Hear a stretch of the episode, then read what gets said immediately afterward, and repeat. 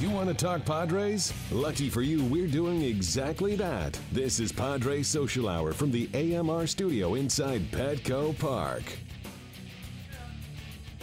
Welcome back to Padres Social Hour. A little bit of a change of plans. I know I promised you Wil Myers, but you know what? When the owner of the ball club shows up, he takes precedent. That's right. Managing partner Peter Seidler joining us. Peter, great to have you. Good to see you. And uh, One, one thing I know is I'm not more important than Wil Myers. well, you're making all the decisions of what's going on here. It's been an exciting year. We're going to go over sort of the state of the union. But first of all, before you're an owner, I know you're a fan of baseball. So watching that home run last night off the bat of Hunter Renfroe going 435 feet on the top of the Western Metal Supply Building, pretty exciting, huh? it, it was almost unreal. I was just talking to, to Mike Dee about it because I, I was in the back of the owner's box, sitting in a chair and, and watching the game on television, and the ball went off his bat. And I think I said to somebody, "You got to watch this," and it was like it took you know 10 minutes to come down, and then it landed on the top of the Western uh, Metal Building. Uh, the kid's got some power, huh? No doubt about it. I, mean, I think we all expected it was going to happen at some point, but we didn't know who it was going to be. And not bad to have your rookie come up and take care of business. huh? not, not not that fast, honestly. You know, I'm not okay. He's going to run into one before the season's out, and yada yada, and you know, but like 11, 12 RBIs Right. in, in, in 48 hours. They're going, wait a minute. Yeah. You know, No, he's, he's getting taking care of business, no question about it. And, and it's sort of the, the cherry on top. When you look at this season and, and coming into the season, we knew there were going to be a lot of changes. And, and it's not easy to turn a, an ocean liner around in, in a season, but you guys have done it. I mean, we can talk about AJ Preller and Andy, and they've been tremendous in this whole thing. But to see what's going on now with these young players up here, this is sort of what we've been waiting for. It's exciting, and I and I think you know, speaking uh, from an ownership perspective, um, you know, uh, my partner Ron Fowler and I heard a lot of opinions, um, and did a lot of analysis, and I think um, we made the decision we we have to take a half a step back if we're going to take a couple of steps forward, and then uh, with the objective being to be good for five or ten years consecutively. We don't want to just like try to find magic and be good for a moment and then go back down. And I think the way to do that, and uh, just about any knowledgeable sports fan in, in any sport, um, ultimately comes to this conclusion: you have to do it with homegrown talent. And we were talking about earlier, Peter. You talk about the kids we just brought up, you know, and and the impact they're making and how comfortable they look. They came in prepared to be major league players, and they look Yeah, like it. yeah. They're blending right in, and that's the whole idea of, of you bringing them through the ranks Yeah. and getting them game ready for Major League Baseball. It's, it's a and this is a proof. proof It- it's a great point. We, we talk a lot about AJ Preller. We talk a lot about An- Andy Green. Um, what we don't talk a lot about is our player development Right. professionals and names that people don't know, but people like Sam Geaney, who runs our minor leagues, and um, Riley Westman, who runs our player development. Um, uh, the, the the scouts, the coaches. Um, we, um, as an organization, put a lot of care into uh, when a player gets to Petco Park, he's ready. He's That's not right. overwhelmed. He's not scared. He's not overly cocky. He's ready. And I think not just with Hunter Renfroe, but we've seen it with. Um, uh, Manny Margot. I mean, you know, the, the great thing about uh, some of the young kids that are coming up for us now is, um, what do you like? You like a pitcher that throws 95? We got a couple of those. You like big power? We obviously just talked about that. You like amazing speed? Take a look at Manny Margot. So Well, and- and you got it's guy- happening. And you got a Yeah. guy behind the plate that's really, really comfortable. Yep. Knows you know knows how to you know, catch a major league pitcher, frame pitches, does a great job behind the plate.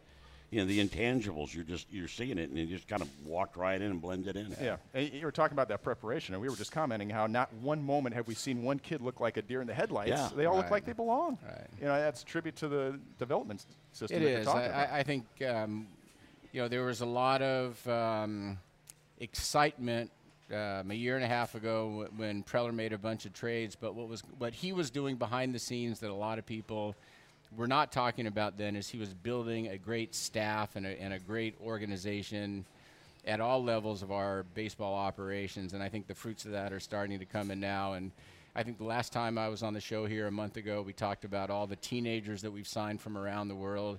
Most of those kids are going to be two, three, four, five years away.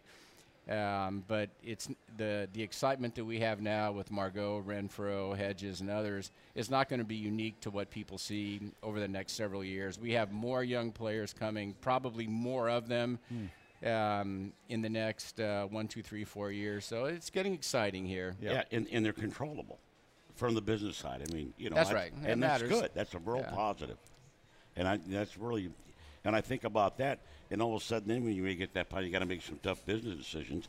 These young core, these 16 year olds, potentially be ready about that time, and that that's how you have have a successful franchise. So at this point, early in the season, Peter, we were talking about June, July, August, really the crucible months of this organization in terms of the destiny being set in place. Looking back on it now, went pretty well, I would say. We're happy. Yeah. Um, we're happy. The plan came together. Now we mentioned the player development people. Now all these kids are being handed over to our uh, player development professionals, and you know it, it's a it's a lot of work. Not just you know training a very talented 16, 17, 18 year old to be a great baseball player, but also to develop life skills and personal skills and you know, to be a caring human in the community, things that uh, make for a well-rounded person. Typically, a well-rounded person um, that's stable is going to, you know, on the margin help make that guy a better baseball player too. So we put a lot of care into the baseball side and, and also into the uh, personal development side. Well, we also, you know, I, I know a little thing with the sixth and seventh. You know, we're a lot of these young kids over here to introduce them to Petco Park, Right. Which I think is really, really special. Them get a workout, compete a little bit. Nothing wrong with that at all. Oh, not at all. Yeah, Thursday. Baseball's done here, regular season right now, but some more baseball coming, right? Right. So, They'll be, they'll uh, be the back futures the game. end of next. You know, well, baseball will be back here the end of next week with all of our tr- all of our uh, top prospects here working out, playing in exhibition games, and I think. Um, you know, as we talk about the the Renfroes and the Margot and others that are coming up, um, one of the things that I've also um, r- receive a consistent amount of feedback on is how much fun our players are to watch. The um, the style of Andy Green, the culture, you know, the aggressiveness, the fearlessness, um, going from first to third, and once in a while, you know, the you know we might get uh, slide into third base and get thrown out. I don't but pick we, on Dickerson like that. Not singling anybody but we're out. working on his speed. You want guys to be But, aggressive. you know, but Margot stealing third base yesterday when he kind of uh, fooled the third baseman and got under the tag. And uh, we would rather make errors of aggression than errors of being passive. And I think that that's going to be that is our culture now. It's going to stay that way. I think what people the the attitude and approach that people saw this year under Andy Green is what. Um, uh, we can expect to enjoy for years to come. I'm excited about that. Peter, real quick, you've had a chance to be around some of the great broadcasters of all time. You, you spent time with Vince Scully over in the Dodger organization, of course. Now Dick Enberg having his last home broadcast. Can you share any thoughts or stories about either one of these icons? Well, um, I I think one thing that comes to mind as relates to both of them is is as um, incredible as they both are as Hall of Fame announcers and broadcasters. They're both very humble people and really um, Hall of Fame people as well. Uh, Dick's a neighbor, and and um, you know, in about half an hour we have a pregame ceremony for him on the field, which I would encourage people that are watching this show now to um, also catch that. There's going to be a, f- uh, a few surprises um, that uh, not even Dick knows about right All now. right. It's going to be a great ceremony, and um, heck, I, I could um, I could listen to Dick, uh, you know, announce somebody pouring a cup of coffee. He's that special, and we're going to miss him. Um, Look forward to seeing all that. It's going to Hey. be some, Yeah. some surprises, it sounds like. Well, final comment on these kids that we're trying to train to be Padres. We're trying to train them, uh, and I'm and I'm not uh, just saying that because Randy's right here, but Randy, um, in his post baseball career, has given so much back to the Padres organization and to the San Diego community, and so many of us really appreciate it. And Hey. this is, at the end of the year, it's my chance to say thank you for I- all that. I love doing and. Bob, Well you as well. Thanks. love Yeah, doing it, he- buddy. He does an amazing job know. being an Yeah, ambassador in the n- n- community. nobody so. does it better than Randy. Yeah. Peter, Yeah. thanks so much for Thanks, joining guys. us. You've been Great great to be all here. season long, Thanks, sharing Peter. the vision of the organization with us, and uh, keep up the great work. Yeah, right back at All you. right. Thank you. Thanks, Peter. All right. Appreciate it. Hey, more Padre Social Hour when we come back. Hey, mark your calendars. We were talking about the Padre Futures game. Padre Futures game at Petco Park on Friday, October 7th at 7:10 p.m. This will be your first chance to see these top prospects that we're talking about. They'll play right here at Petco Park. Free general admission tickets for the general public are available now at Padres.com/slash Futures Game.